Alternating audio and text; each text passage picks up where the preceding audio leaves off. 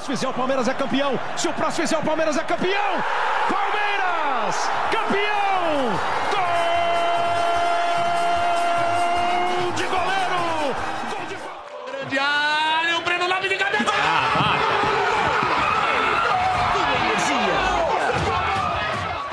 Mas ele pode chamar mais um. Olha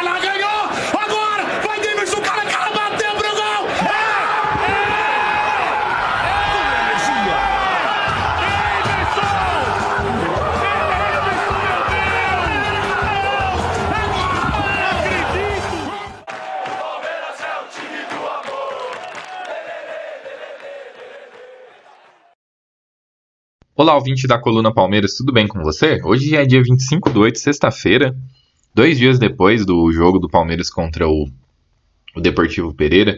E eu tô chegando aqui apenas hoje porque eu tive uma questão profissional aí que acabou fazendo com que eu não pudesse gravar na quinta, né, que é o habitual. E por isso, né, apenas hoje que eu tô chegando aqui para poder falar com vocês a respeito desse jogo. E do ponto de vista do conteúdo que eu gero, eu, eu acho que a coisa mais que eu mais tenho a acrescentar, eu fiz um history comentando, é a respeito da opção que o Abel teve na escalação de entrar com o, o Mike e o Marcos Rocha, né? Que. Bom, vamos lá, né? Primeiro de tudo, a gente vai.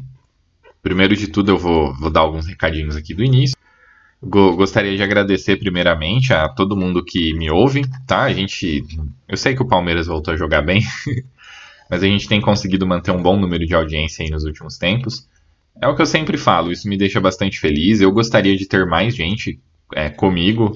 Eu, inclusive, acho que eu, o conteúdo que eu produzo, caso ele fosse mais bem distribuído, é, ele chegaria a mais gente que gosta de me ouvir. Eu não tenho como pagar para divulgar. Esse podcast ele não me, me gera dinheiro, inclusive por uma decisão do Spotify de não remunerar ah, os produtores de conteúdo aqui do Brasil, porque caso eles remunerassem aqui no Brasil, eu conseguiria fazer um, um dinheirinho sim com esse com esse com esse podcast e, e seria bem interessante, né? Mas enfim, fazer o quê? São eles que mandam, eles que são os donos do dinheiro e eles não remuneram. Esse é o primeiro. Então, assim, na verdade não é um recado, é mais um agradecimento. É, muitíssimo obrigado mesmo a todos que me ouvem e que, em certa medida, tenta contribuir, às vezes compartilhando com um amigo, falando: ah, que legal, esse aqui é um podcast diferente, ele não fica dando chilique quando o Palmeiras perde e tal. que eu já vi gente comentando comigo a, a esse respeito. Então, obrigado mesmo, tá? Por todo mundo que tá comigo nessa caminhada aí. Que, por exemplo, agora é 6h13 da manhã e eu tô gravando para não atrapalhar minha rotina de trabalho e conseguir entregar o conteúdo para vocês. Então não, não tem o glamour de quem vive da coisa. E nessa linha, no último episódio, duas pessoas comentaram o, episódio e eu fixei as duas, os dois comentários no Spotify. Então, assim, se vocês tiverem interesse em comentar, em eventualmente falar sobre. É, é como se fosse uma abinha de comunidade, né? Então, eu vou, antes de falar do tema principal, eu vou comentar a respeito do, dos comentários. E aí, vocês podem, inclusive, trocar ideia. Vocês podem se aproximar através dessa, dessa opção aí. É só no Spotify, né? Eu, eu sei que é mais ou menos metade das minhas audições elas são via Spotify. Tem também o pessoal que usa Apple Podcast, Google Podcast, que ouve pelo navegador, enfim. O Rodrigo Lages, ele basicamente me elogiou, eu agradeço muito. É, eu não vejo muito. ver- Ele falou que é, que eu tento embasar meus comentários e ele compara com o do Massini e do Verdazo. O Verdazo eu não acompanho muito, mas o Massini sim. Inclusive, vocês devem reparar que eu vivo referendando ele aqui. E em breve ele vai gravar comigo. Fica, fica a novidade aí. A gente já tá conversando. Ele né, foi cobrir o Palmeiras em Pereira. Eu até indiquei no episódio anterior para ficar de olho nele, porque ele traria muitas coisas. E de volta aqui a gente já poderia conversar. Então, provavelmente na semana que vem a gente bate um papo. Eu e ele. E aí o Eduardo Castro, ele me deu razão em relação à diferença de arbitragem e que o Zé Rafael sofre muito com as diferenças de estilo de arbitragem. E eu concordo plenamente. Inclusive, é bem, algumas coisas são muito interessantes, né? No Mundial de 2020, que a gente jogou em 2021, que acabou caindo na semi pro Tigres, eu acho que o time, além dos problemas todos de acúmulo de jogos, jet lag, tudo que a gente já sabe, falando no jogo em si, isso tem, eu tenho comentado isso, eu fiz esses comentários no episódio, né, lançado na época. Demorou um tempo para alguns jogadores, e o Zé Rafael foi um deles, entender qual era o tipo de jogo que a arbitragem queria. E no primeiro tempo, muito da pressão que nós recebemos, do, do não conseguir ficar com a bola, ele foi relacionado com o fato do, de que algumas faltas que. Alguns lances que são marcados falta aqui no Brasil, lá não são marcados. Então, assim, alguns dos nossos jogadores tentaram carregar a bola, e o Zé Rafael foi um deles, e, e o, o adversário veio e dividiu, e eles caíram e o juiz não deu falta. É, mostra assim que o nível, o estilo de arbitragem brasileira atrapalha bastante, inclusive que nós, quando quando o nosso time vai para um jogo de alto, de alto nível, em outro contexto, ele não esteja habituado com como as coisas vão acontecer. E isso, isso é ruim em todos os aspectos, né? É ruim para o espetáculo, isso cria aquela sensação de que em cada lugar se pratica um esporte. Então eu acho esse um tema bastante relevante e bastante interessante. E realmente ele é um dos mais afetados porque ele é um cara que ele, ele busca bastante jogo de corpo, ele é um cara que ele vai bem no limite ali do contato físico, que é o tipo de futebol que eu gosto, né? Eu acho que o futebol ele é um esporte de contato, eu não gosto de faltinha. Inclusive, muitas das vezes as, o nosso time ele busca faltinho, o Rony, às vezes o Dudu, eu não gosto disso. É, o Veiga.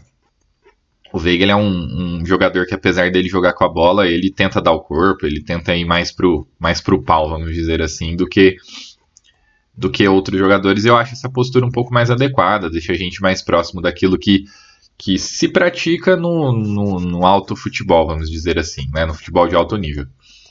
É, bom, é isso, tá? Esses eram os recados. Então, assim, se vocês quiserem, inclusive, interagir entre si na, na aba dos comentários, fica bem legal. E como eu falei, eu tô aberto aí para críticas, sugestões, principalmente sugestões. Quando vocês sugerem pauta, eu fico bastante animado. Vai ter data FIFA. Na data FIFA, eu vou gravar com o Luiz a respeito que ele é um filho da fila. Eu comentei a respeito dele, da sugestão de pauta dele recentemente.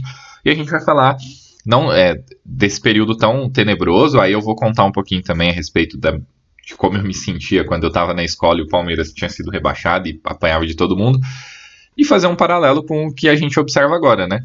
Que é o que eu estou vivo, como eu já disse, para mim é uma fase mais impressionante do que a época da Parmalat. Bom, eu falei muito, né? Até peço desculpas aí. Vamos falar do jogo agora. Então, eu estava aqui, tava trabalhando e tal, Aí um pouco depois de eu parar de trabalhar, saiu a escalação do Palmeiras com o Marcos Rocha e depois o Mike. Aí eu vi que o Arthur não estaria, não, não jogaria. É, no episódio anterior, no fim, quando eu falo brevemente sobre o Deportivo Pereira e o estilo de jogo deles, eu comento com vocês a respeito de que aqueles cruzamentos que o time sempre busca, eles não seriam efetivos caso o Palmeiras jogasse num, né, na, na, maneira como vinha jogando quando atuava com a sua equipe principal. E que isso poderia ser um erro, porque a gente poderia ficar preso em alçar a bola na área e ver os zagueiros do Deportivo Pereira, que inclusive são muito grandes, é, tirando as bolas e a gente não conseguindo produzir de forma adequada. E parece que o Abel ele percebeu isso também. e, e mandou e trocou o Arthur pelo Mike. Pra quê? Porque aí o Arthur, na verdade era assim, ó, o Palmeiras então ele ficou numa espécie de 4-2-3-1, né? Com Dudu e Mike compondo uma linha atrás do Rony com o Veiga. Os, os, já tradicionais Gabriel Menino e Zé Rafael como volantes e a, a linha defensiva aí com o Marcos Rocha, né? Só que o que, que acontece? Tentem imaginar um campinho aí e imaginem esse desenho tático. Se vocês entrarem, por exemplo, no SoftScore, é esse desenho tático que vai estar tá lá. Só que quando o Palmeiras atacava, o Murilo ia um pouquinho mais para a esquerda, o Gomes ficava centralizado, o Marcos Rocha um pouco mais para a direita, né? Muitas das vezes o Marcos Rocha ia e o Gabriel Menino voltava para fazer a saída de bola ali pelo lado dele. Inclusive, se a gente observar o mapa de calor do Gabriel Menino, ele está bastante concentrado na intermediária ofensiva, mas também tem uma boa concentração da intermediária defensiva para trás, porque às vezes eles trocavam. E é uma característica que o bom Gabriel Menino faz. Quando ele joga no Palmeiras e vai bem, ele volta para ajudar na saída de bola. especialmente no, no, time com o Arthur, quando tá o Mike, o Mike vai embora, né? E aí o Arthur meio que faz a de meia e eles dobram ali. E o Gabriel Menino faz essa saída de bola, ele fez de novo esse mesmo movimento. Por isso que o Marcos Rocha chegou até a fazer gol. Então é toda uma composição tática, né? Aí o Zé Rafael fica um pouquinho mais centralizado, o Veiga fica com liberdade para poder se mexer. O Dudu ele fica atuando meio que como um meia pela esquerda, não exatamente como um ponta, e o Piquerez vai embora. Então, é, você tem o Piquerez e o Mike. Agora sim, desenho tático. Tentem imaginar o seguinte: que você tem como se fosse uma linha de três, composta por Murilo Gomes e Marcos Rocha. Em certos momentos, o menino trocando com o Marcos Rocha, tá? fazendo essa, essa troca. O Zé Rafael um pouco mais do meio para a esquerda. E o Piquerez e o Mike, junto de Rafael Veiga e Dudu. Veiga e Dudu um pouco mais por dentro, né? E o Rony com liberdade para poder se mover à frente. Tanto que o Rony, se você olhar o mapa de calor dele, ele tá pelo campo todo. Então você tem um time bastante com, com bastante lar, dando bastante largura no campo, né? E fazendo com que essa marcação bastante concentrada no meio do Deportivo Pereira tenha que se espalhar. E aí os espaços surgem. Apesar de tudo isso, o nosso gol ele surge do Rony Libertadores, né? O jogo estava extremamente controlado pelo Palmeiras, mas não estava toda todo esse domínio a gente estava nós estávamos parando na barreira montada pelo, pelo Deportivo Pereira, com a sensação de que a qualquer momento a coisa poderia poderia descambar a nosso favor. Mas de todo modo, no, no comecinho do jogo, a gente está tentando. O domínio que estava sendo exercido, ele já ele já era suficiente, na minha opinião, para que nós pudéssemos conseguir um gol. E ainda não tinha conseguido. Aí o gol sai lá no lance do pênalti, que é uma, uma bola roubada pelo Rony, que é o melhor, melhor estilo Rony, né? O Rony foi lá, é, roubou a bola, tomou uma butinada do Johnny Vasquez e foi pênalti. Foi um pênalti bem claro. É, esse jogo ele foi bastante interessante. Todo mundo já sabe como foi os gols e tal, né? Mas ele foi um jogo bastante interessante porque teve três intervenções do VAR. Pra, em duas ele salva a decisão, né? Ele, ele reverte a decisão para a decisão mais correta. Um pênalti outro uma eventual anulação de gol. E ou seja, foi um bom uso do VAR, mas talvez num tempo um pouco ruim. Eu vi até pessoas reclamando. Mas, de todo modo, eu acho que não faz sentido a reclamação. Foi um típico jogo onde o, VAR foi bem aplicado. As decisões de campo elas eram, em certa medida, apertadas. A, a arbitragem de campo não pôde visualizar corretamente tanto que a falta foi dentro da área quanto que o Marcos Rocha não estava é, adiantado né, em impedimento. E graças ao VAR a gente teve a correção de um de um resultado de, de, né, de elementos do jogo que influenciaram diretamente no resultado.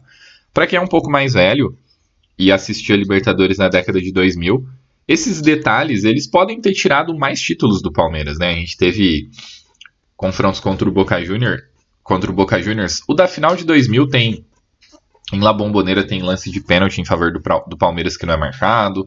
O lance do tem um pênalti, se eu não me engano, a favor do Boca também, que não foi nada, que talvez se tivesse revisão ele, ele seria retirado. Mas em 2001, que o, Palmeiras era comandado pelo Celso Rotti e o time tecnicamente comandado pelo Alex, é, aí é uma série de, de, lances, tanto lá em La Bombonera, né, tanto na Argentina quanto aqui em São Paulo, que caso tivesse o VAR a gente teria passado se em 2000 foi na final, em 2001 foi na, na semi, né? Nas quartas, eu não me recordo agora. Mas não foi na final, enfim, o Palmeiras ainda teria que caminhar um pouquinho para eventualmente ser campeão em 2001. Mas em 2000, não, em 2000 era final, a gente perdeu nos pênaltis e nos confrontos nós tivemos lances pró-boca que se tivesse VAR não seriam. E o resultado né, fatalmente seria diferente. Então, eu vejo muitas pessoas criticando o VAR. É, e eu acho que desde que ele entrou, a, o futebol tem sido muito mais justo. É óbvio que às vezes há confusão, mas a confusão não é por causa do VAR. A confusão é porque ele existe para corrigir eventuais atrapalhadas de árbitros que são ruins e eles continuam sendo ruins. Então muitas vezes eles estão vendo lá o lance acontecer, eles estão, estão observando e mesmo assim eles têm uma interpretação errada. Ou mais recentemente foi divulgado o lance do pênalti marcado em favor do do o áudio do VAR, né, em relação ao lance do pênalti marcado em favor do Flamengo no jogo contra o Grêmio. E, e claramente o Braulio não sabe a regra. É, ah, mas aí a bola bate e tá indo em direção ao gol. Tipo, a direção da bola não interfere na interpretação de se foi pênalti ou não. Não tá escrito isso em lugar nenhum. Aí o árbitro de, de vídeo, que é o Huawei, fala que aquilo é a mão de bloqueio. Tipo, que mão de bloqueio? A regra fala sobre movimento de bloqueio. E tem uma, uma série de exemplos que mostram jogadores se comportando, é, jogadores de linha, se comportando como se fossem goleiros para poder tirar a bola. E aquilo ali sim é um movimento de bloqueio. Então, o que, que acontece? Então a gente tem, apesar do vídeo estar disponível e a, e a arbitragem não ter que tomar uma decisão em um instante, né? Que pode acontecer de estar tá com a visão encoberta e uma série de outras questões nós continuando, nós continuamos tendo árbitros ruins, em especial no Campeonato Brasileiro. Na Libertadores, até voltando um pouco em relação ao que eu disse, é, não só para critérios de faltas, mas enfim, todos os critérios no geral, e que foi o comentário do Eduardo, é, eu já acho que a arbitragem é um pouco mais coerente, ela é um pouco mais em linha com aquilo que eu entendo sobre futebol. É, então, assim, eu sinceramente acho que isso não deveria nem ser um tema. Eu acho que é algo. O VAR ele tem que passar essas correções corretas do VAR. Elas têm que ser encaradas como um tema natural. Mas enfim, vamos lá. Aí teve o gol de pênalti do Veiga. É, o gol de pênalti do Veiga incita o, o, o Deportivo Pereira a tomar decisões que são difíceis para eles, porque a ideia deles era ir sobrevivendo e ver o que vai acontecendo, e a partir do momento que em casa você está em desvantagem, é, você tem que tomar a decisão de ir para cima, e aí isso foi feito de forma um pouco desorganizada, com o time com, com o time muito postado de uma maneira que era para segurar o Palmeiras, ou seja, com jogadores de características que não seriam as melhores para eles poderem ir para cima. Um dos jogadores mais perigosos deles, que é o Fori, que é o Fori, sei lá como que pronuncia, que é o lateral esquerdo que sobe bastante e, e tenta ser né, o, o, jogador assim que, que faz uma dobradinha ali com muitas vezes com o Ângelo Rodrigues, especialmente depois da entrada do Rock Balboa, ele aí ele barrou, ele esbarrou nesse lado direito do Palmeiras que tinha é, Mike Marcos Rocha e o Gabriel Menino e não conseguiu se criar. E nesse momento de desespero do Deportivo Pereira sai mais dois gols do Palmeiras em em poucos minutos, e ali praticamente a sensação é de confronto morto, né? E os dois gols saem com bastante destaque do Rony. Uma assistência dele e o outro ele novamente briga pela bola, ganha e sai o golaço do Mike lá. É um golaço, né? Pela calma que o Palmeiras teve para poder fazer o gol, mas também parece um pouquinho gol de pelada.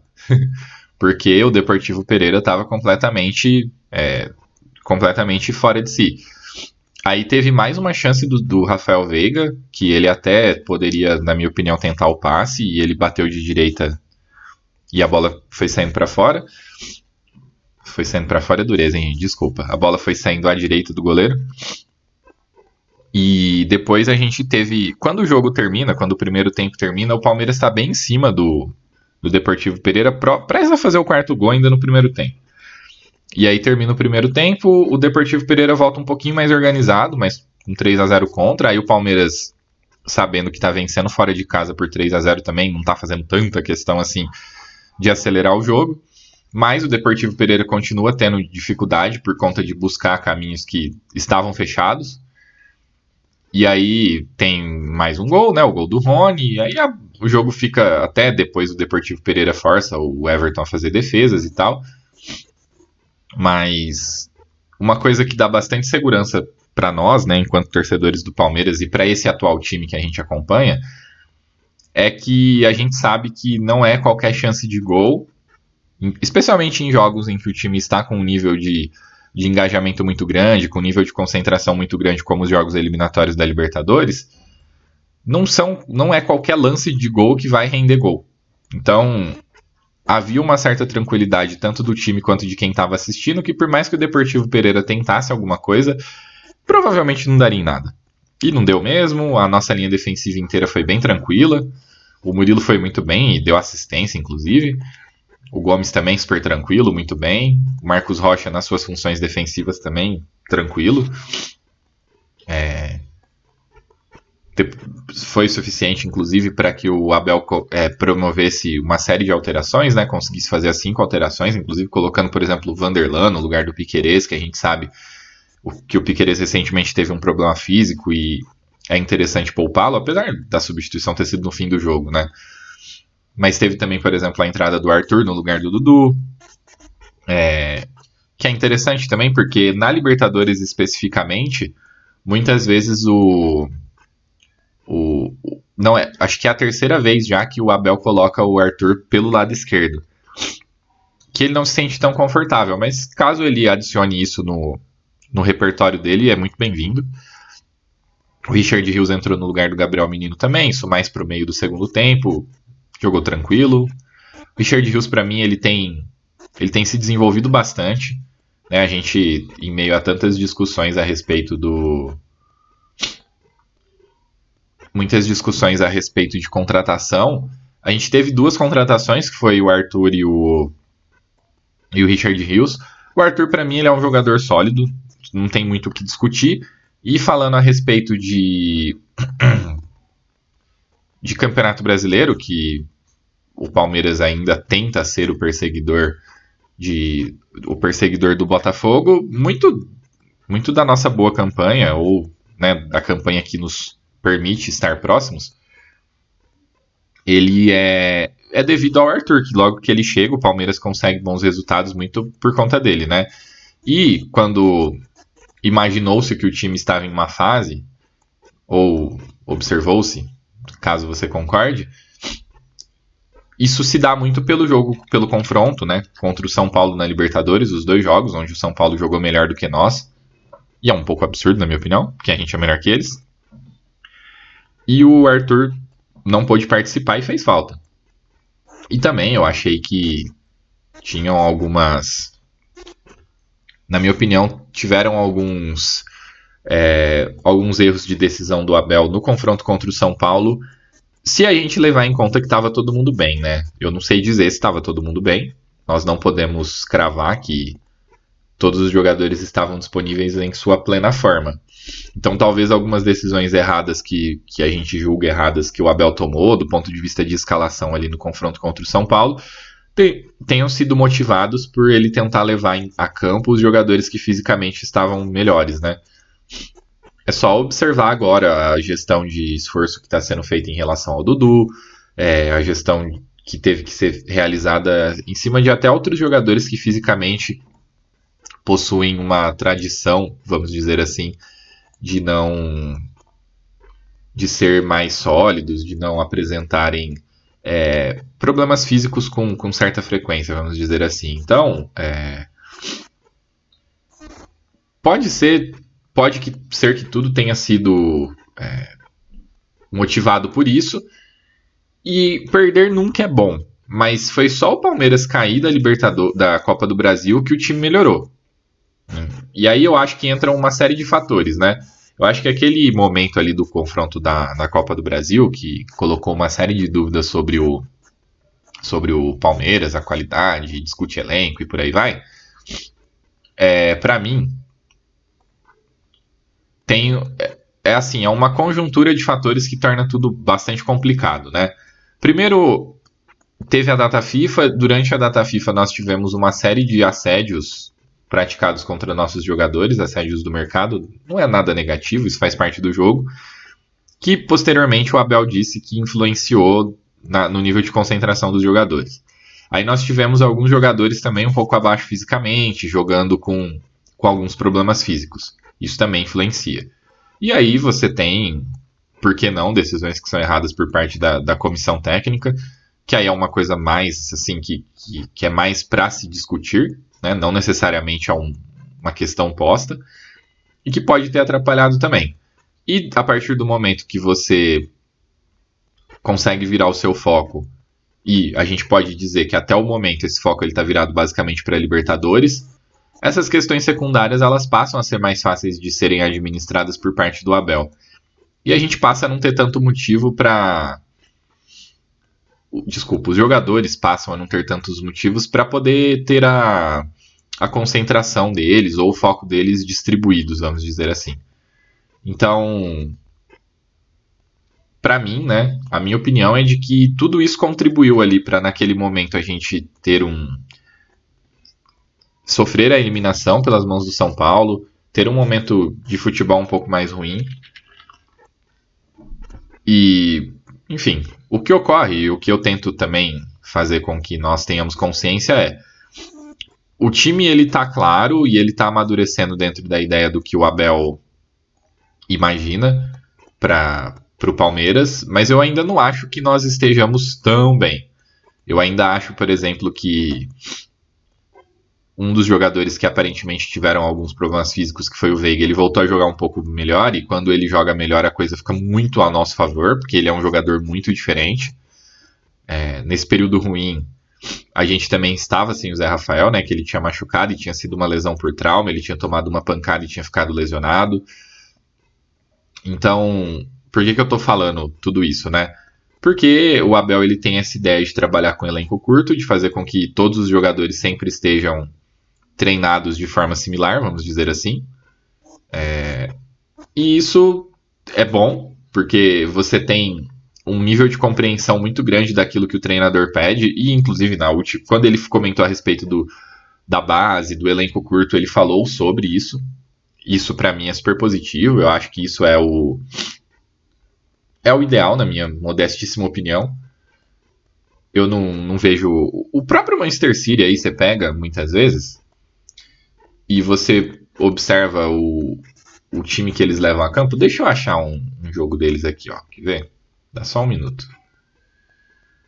Aqui, ó. Manchester City e Newcastle, o City ganhou de 1 a 0 e entrou em campo com Walker, beleza. É, Akanji, Rubem Dias e o e o Garvidol, não sei falar o nome dele, que é um pouco desconhecido. Aí Rodri e, Kovac, é, e Kovacic, beleza. Foden, Álvares, Grealish e o Haaland ótimo time, né? Mas aí você vai para o banco de reserva deles e tinha o Ortega, o Ake, o Rico Lewis, o Calvin Phillips, o Cole Palmer, o James McAtee, o Oscar Bob e o Máximo Perrone. E o De Bruyne fora, né? Podem ter diversos talentos aqui no banco de reservas do Manchester City, mas eu duvido que vocês conhecem os jogadores que aqui estão. tem que ser muito assíduo. Então, assim, é um trabalho. O Guardiola ele faz um trabalho no City. Eu não estou necessariamente comparando a qualidade do trabalho, eu estou comparando o estilo do trabalho, que propõe algo muito parecido com aquilo que o Abel propõe, que é de ter jogadores que vão se encaixar no estilo que ele pretende e que estejam numa fase da carreira onde ele, eles possam contribuir de maneira bastante. Como é que eu vou dizer assim? De maneira bastante anímica, para que o time possa crescer e eles possam crescer junto com o time, né? Ter jogadores em fases da carreira onde eles podem ter sido muito vencedores, muitas vezes, às vezes, muitas vezes se torna um problema.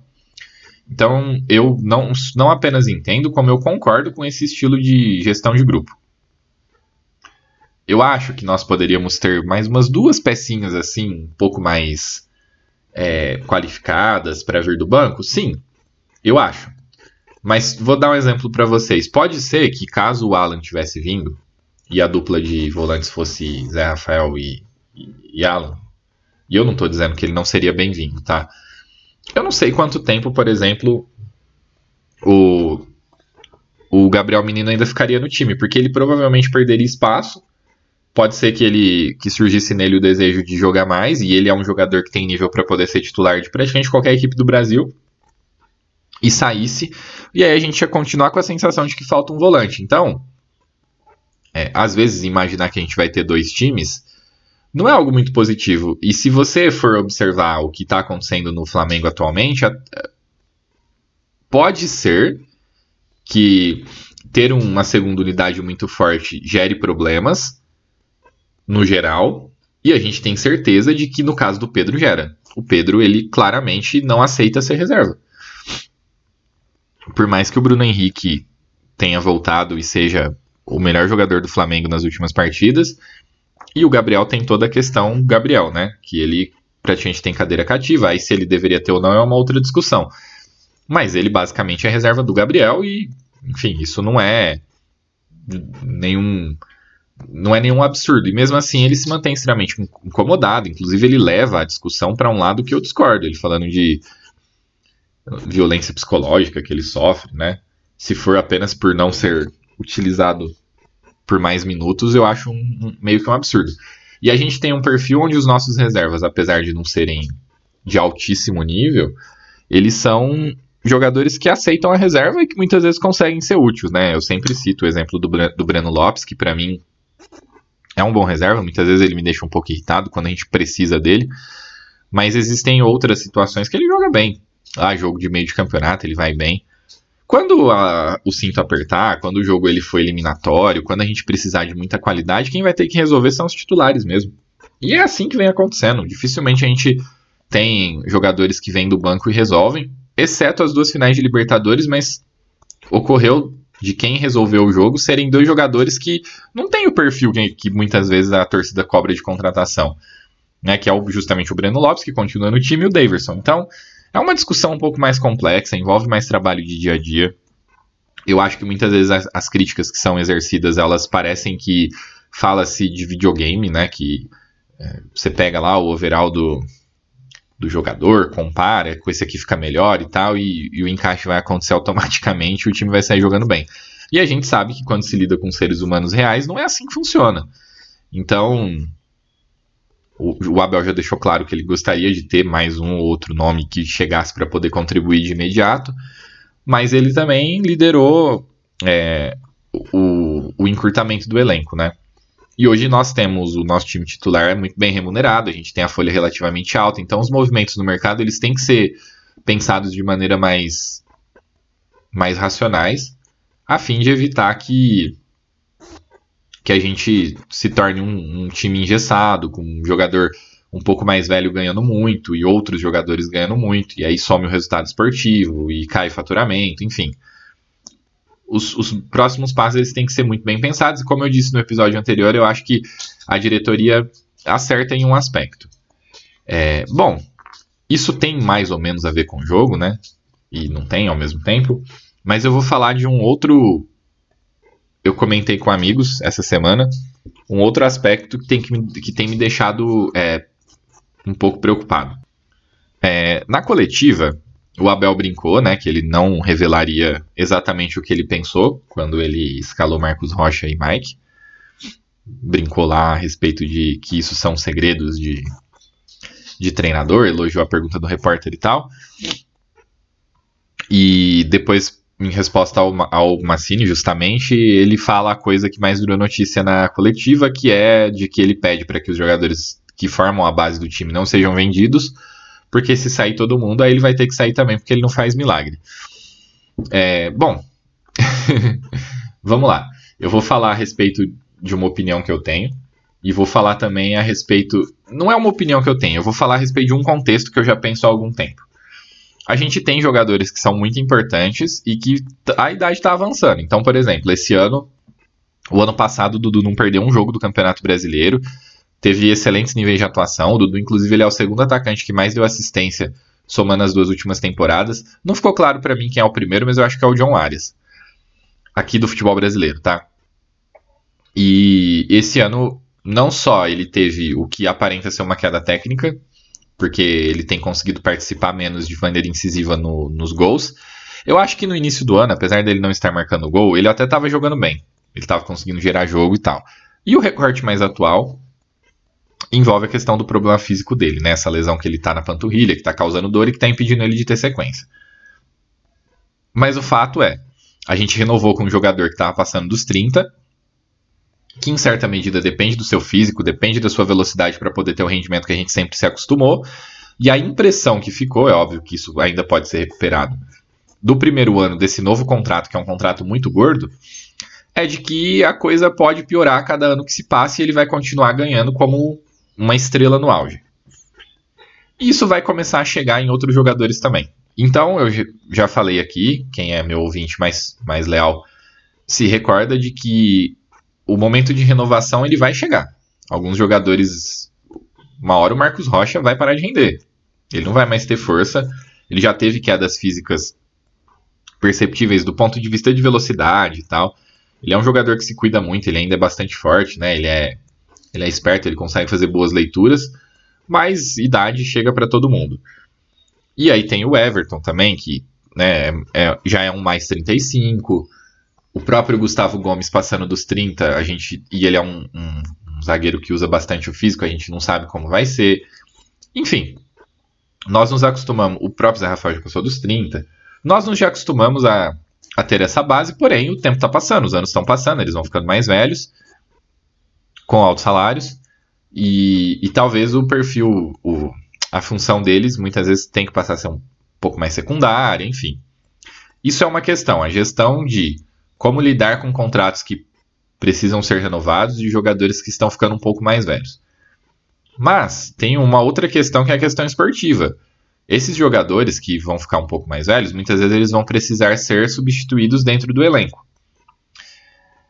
E dessa vez a gente está falando de um volume relativamente alto de jogadores e que formam a base do nosso time. E eu não estou falando para daqui começo da próxima temporada não. Me preocupa, como eu já disse para vocês, a temporada de 2025. Eu acho que ali a gente vai ter problema. Ali a gente não vai poder contar com os mesmos jogadores que a gente conta hoje. Mas tem um, um outro problema que pode antecipar a necessidade de renovação, que é a questão da resposta do Abel na coletiva.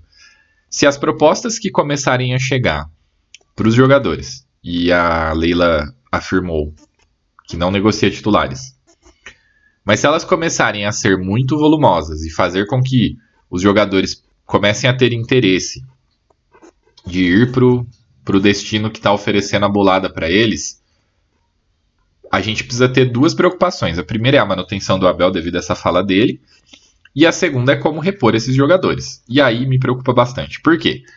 Porque a gente pode começar a perder jogadores que são de extrema importância. Nós sabemos hoje que há interesse justamente na nossa base, justamente nos jogadores que compõem a espinha dorsal do time, e haverá necessidade de fazer uma renovação. E esses dias, num período de ociosidade, eu estava pensando justamente o seguinte: se a gente começa a perder esses jogadores-chave, como repor?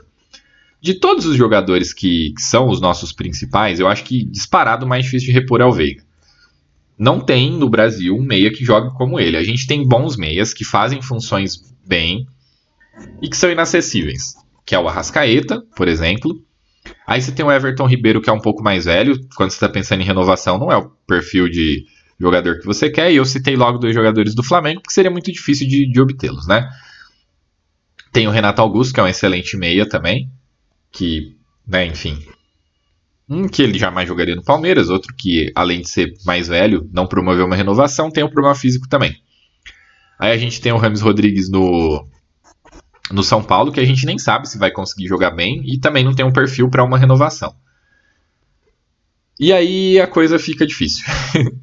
Por quê? Porque quando o Palmeiras tinha um determinado time, durante muito tempo, eu não sei se vocês se recordam, mas a discussão era, o, era sobre o camisa 10, o tal camisa 10 do, do, do Palmeiras. E a gente contratou o Lucas Lima, inclusive em 2018 o Lucas Lima foi, foi bem, na minha opinião, tá? Eu achei que ele foi um bom jogador, um bom. fez uma boa temporada, enfim. Mas a gente tinha um volume de, de jogadores. Tinha também o tinha também o, o, Scarpa, que veio um pouquinho depois. A gente tentou o Guerra, que tinha sido rei da América. Enfim, tentou-se uma série de, de, de soluções.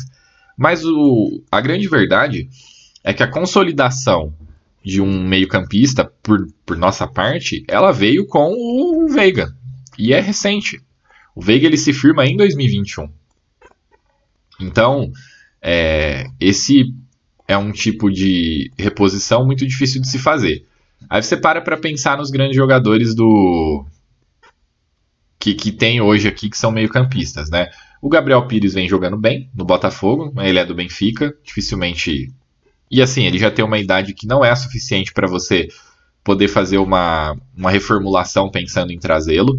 E por que, que eu estou citando esses jogadores aqui do Brasil? Porque, na minha opinião, a gente vai ter que buscar um perfil de jogador. São dois pontos, tá? O primeiro é: vamos imaginar que ninguém vai sair, tudo vai correr bem, e aí. isso é uma coisa minha. o que eu imagino, né? Na minha cabeça, do que eu tenho falado, né? A gente vai ter que reformular para 2025. A gente vai precisar buscar jogadores já agora, na próxima janela de final de ano, de times brasileiros, para se ambientar aqui no Brasil. Aí você fica pensando no total dos jogadores que são que são bons aqui no Brasil, né? Aí que, que são meias. Isso precisa ser buscado independentemente de qualquer coisa, tá? Mas começando pelo meio, que é um exercício um pouco mais difícil. Então tem o Gabriel, inviável. Aí tem o Eduardo, que tem jogado muito bem, inviável também. 33 anos, tá aí no Botafogo, sólido e tal, completamente inviável. Aí você começa a pensar os outros bons times e quais jogadores eles têm, né? E fica muito difícil. Você pega, por exemplo, ali, você puxa o Bragantino, que é um bom time, que tem bons bons jogadores. É, eles não têm as características do, do, do, do, né, que a gente precisa. Tem um jogador que foi contratado pelo Corinthians, que é o Rojas, que ele faria sentido no Palmeiras, mas pensando muito no agora. Então eu também não tenho certeza se eventualmente o Palmeiras ter buscado a contratação dele seria algo correto, porque ele já tem 28 anos, que é basicamente a idade do Veiga, então ele é um jogador que eventualmente chegaria para jogar e não pensando numa renovação. Eu sei que não é trabalho meu, mas assim, é, a diretoria ela recentemente tentou algumas sacadas para poder fazer algumas reposições, por exemplo, eu não sei se vocês se recordam, a ideia ao trazer o Navarro era de repor o William Bigode e não funcionou. é, eu acho até que teria funcionado se tivesse insistido um pouquinho mais com o Merentiel. Eu acho que ele tem característica bem parecida com a do Bigode. Se ele aceitasse ser reserva, seria legal, mas aí teve a questão lá do da quantidade de estrangeiros que poderiam ir para jogo. Inclusive, depois o Abel até fala, né, que se ele pudesse manter mais estrangeiros no time, ele não teria ele não teria feito a liberação do do Merentiel para poder ir ao Boca Juniors, que ele seria útil, enfim, mas tinha a questão da quantidade de estrangeiros. E aí você começa a pensar em outros jogadores também. Já está com dificuldade de encontrar um volante. É... O Piqueires, por exemplo, ele pode sair a qualquer momento, porque ele é um jogador de bom nível e ele pode despertar interesse de de algum clube aí e ele pode querer ir, assim como foi com o Vinha, por exemplo. É, e tem, dizem que está posto, pelo menos pro pro empresário do, do, do Gomes, uma proposta gigantesca, tanto para o Palmeiras quanto para ele. E a gente não sabe, o, o, Gomes aparentemente, pela maneira como a, a questão foi conduzida, pelo que falou a mãe dele, aparentemente essa proposta que chegou aí há uns dias atrás, basicamente um mês atrás, ela foi o, ela já foi suficiente para poder balançá-lo. E aí, para ficar com ele, você combina algo com ele. E aí entra no que eu falei agora há pouco. Não dá para ficar usando dinheiro como como o fator que faz esses caras ficarem. E também não sei se dá para ficar usando o projeto esportivo, porque se o, o, dinheiro que eles vão receber é, sei lá, o triplo do que eles receberiam aqui, não tem muito que se possa fazer caso eles queiram. Então, né, a gente está nessa sinuca de bico e não tem um, uma renovação em andamento com um perfil de jogadores que pod, possam nos atender para daqui a algum tempo ocorrendo. A gente tem muitos jogadores da base, o que é bom, mas eu vou dar um exemplo. Vamos supor que o, o, o Luiz Guilherme ele comece a aparecer um bom substituto do Veiga, ele comece a ser bem utilizado. Ele vai receber uma proposta da Europa e vai, vai para fora, ele tem 18 anos. Então, assim, nos próximos dois anos ele ainda é um alvo de time grande da Europa. Então, ele não é. A gente não pode eventualmente apostar em uma renovação advinda dele, por exemplo.